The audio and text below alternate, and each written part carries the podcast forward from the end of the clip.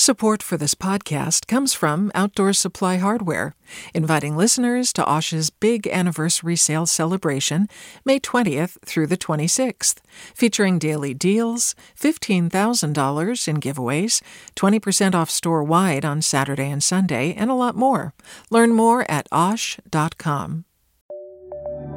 From KQED. Good morning. This is the California Report. I'm Mari Bolaños in San Francisco. California utility regulators are digging into reasons for this winter's high natural gas prices. KPBS reporter Eric Anderson in San Diego has details. The California Public Utilities Commission pressed industry officials to explain the record setting price hikes for natural gas. Utility bills for San Diego Gas and Electric customers rose the most, but Pacific Gas and Electric and Southern California Edison customers are also suffering. The sky high bills had a dramatic impact on San Diego resident Patricia Baines, who spoke to the commission. I entirely shut my heater off. I keep all my lights off. I don't even try to put lights on. The CPUC doesn't directly regulate natural gas, but the high rates are impacting electricity prices, which the agency does watch closely. CPUC President Alice Busching Reynolds called the issue vital. Frankly, we don't know all of the pieces of the puzzle, and this issue is critically important and needs to be examined further. The collection of industry and regulatory officials agreed that prices soared because of unseasonably cold weather, which drove a spike in demand. They also noted that there were pipeline constraints in the West and low storage levels before the winter season began. But the unprecedented price hike also raised questions for Marlon Santa Cruz of the Los Angeles Department of Power and Water. Why is it that the day after Senator Bradford sent a letter to the CPUC calling for an investigation, prices were slashed in half from the $20 mark to the $10 mark? And as news was then brought on about Governor Newsom's letter being made public, now we stabilize at $5 as of yesterday. The CPUC indicated it is in contact with the Federal Energy Regulatory Commission to explore whether there's been any market manipulation. Meanwhile, natural gas prices fell this month, and projections hint prices could fall again next month as demand eases. For the California Report, I'm Eric Anderson in San Diego. Here in California, we've grown pretty accustomed to power outages. Sometimes it gets knocked out by storms, other times it gets turned off on purpose by the utility companies to avoid wildfires. But what if you could live in a community where your lights always stayed on, no matter what happened to the grid? Well, in Southern California, such a community is being built. And it also has the advantage of being super energy efficient, which the state is trying to promote as a way to fight climate change. My California Report co host Saul Gonzalez was curious, so he paid a visit. 90 miles outside of Los Angeles in southern Riverside County, one of the most technologically cutting edge communities in the country is being built. But do you know what's weird? Standing in front of one of the completed model homes, it looks like an absolutely normal California tract house. Suburbia, not Star Trek. You don't want it to look like a, a science project. No. That's Scott Hanson, a vice president at KB Homes, the giant home construction company that's building this super energy efficient planned community called Durango at Shadow Mountain. So, from the standpoint of uh, why does a home look like a conventional home, it's because that's what our, our customer tells us they want, particularly that first time buyer customer. But despite their conventional looks, each house that will be built in this 219 home community will be a showcase of green technologies. In the garage, there's a battery that stores power generated by 16 solar panels on the roof, an ultra high efficiency heat pump to warm and cool the residence, and wiring for an electric vehicle charger. Inside, the $550,000 home has an all electric induction kitchen range, high efficiency appliances, and smart devices to help monitor and reduce energy use. Take all of this together, and you have a suburban house that slashes power consumption. This community is about 40% more efficient on the use of electricity than a standard house today. But when its construction is completed, what will set this community really apart from others is its microgrid system, the largest in the state for residential development. What's a microgrid? Well, think of it as a miniature power plant that will allow this community to generate its own electricity by harvesting power from solar panels and then storing it for use in two big community battery systems. So, if there are wider blackouts in the region because of wildfires, storms, or high winds, this community will remain powered, an island of light in a sea of darkness. In theory, you could you know, if you moderate your usage, you could basically stay indefinitely on battery backup. That's Addison Marks with the company SunPower. It's partnering on the microgrid with KB Homes, UC Irvine, SoCal Edison, and the U.S. Department of Energy, which has given a $6.5 million grant to help build and then study the real world use of the microgrid system by residents.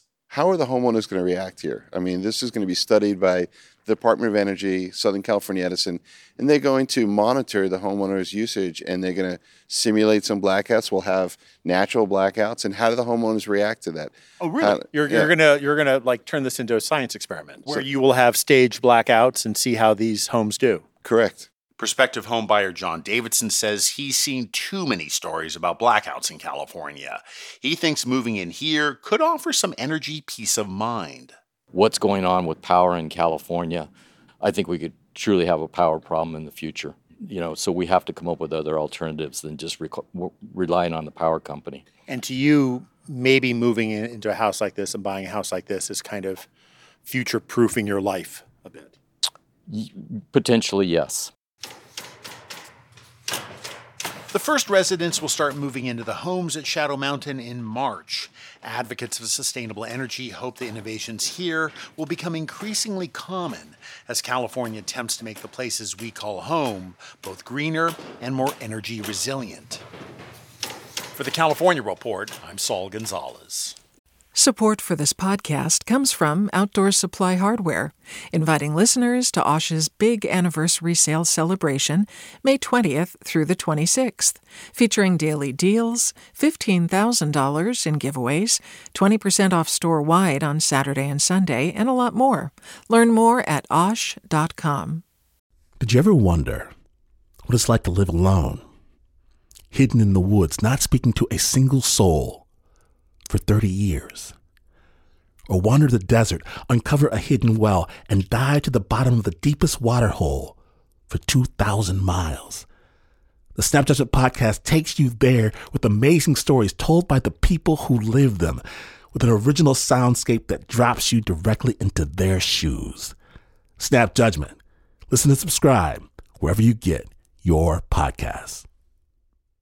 And some history was made last night in Los Angeles. LeBron James, a shot in history. That was the call on TNT. James broke the record of former Laker great Kareem Abdul Jabbar, who was the NBA's all time scoring leader for nearly four decades. Abdul Jabbar was at the game last night, and during a brief ceremony, he handed the game ball to James, almost like a passing of the torch. Congrats to James, now basketball's all time scoring king.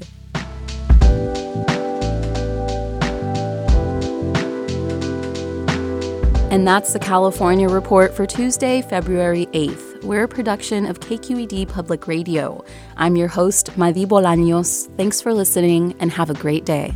Support for the California Report comes from the James Irvine Foundation, committed to a California where all low income workers have the power to advance economically. Learn more at irvine.org. Hint fruit infused water in over 25 flavors like watermelon, pineapple, and blackberry. No sweeteners, no calories, in stores or delivered from drinkhint.com. And Eric and Wendy Schmidt, whose philanthropy includes Schmidt Futures, which bets early on exceptional people making the world better, on the web at schmidtfutures.com.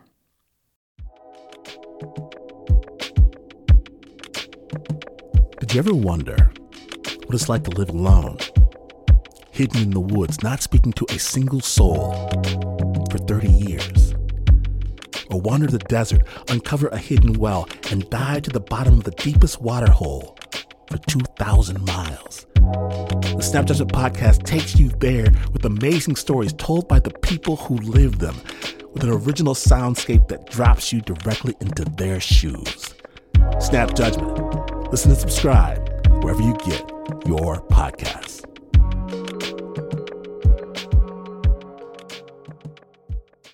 Do you love learning about the San Francisco Bay Area? Its history, its people, its unique blend of cultures? Then you should check out the Bay Curious book. I'm Katrina Schwartz, editor and producer on the Bay Curious podcast, and I'm here to let you know that for the month of May, we've worked out a sweet deal for KQED podcast listeners. Right now, you can get the Bay Curious ebook for $1.99. That's right, $1.99. Just search for Bay Curious wherever you get your ebooks or find a link in our show notes. This offer does expire at the end of the month, though, so you'll want to act on it fast. Happy reading!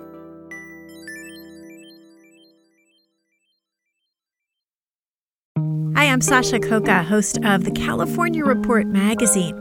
Every week, we bring you stories about what connects us in the giant, diverse Golden State. Because what happens in California changes the world. I love this place. We were once seen as like the place to be, California. The land of milk and honey. That's where you go to Sunshine State, but we just have challenges right now. KQED's California Report magazine. New episodes drop every Friday, wherever you get your podcasts.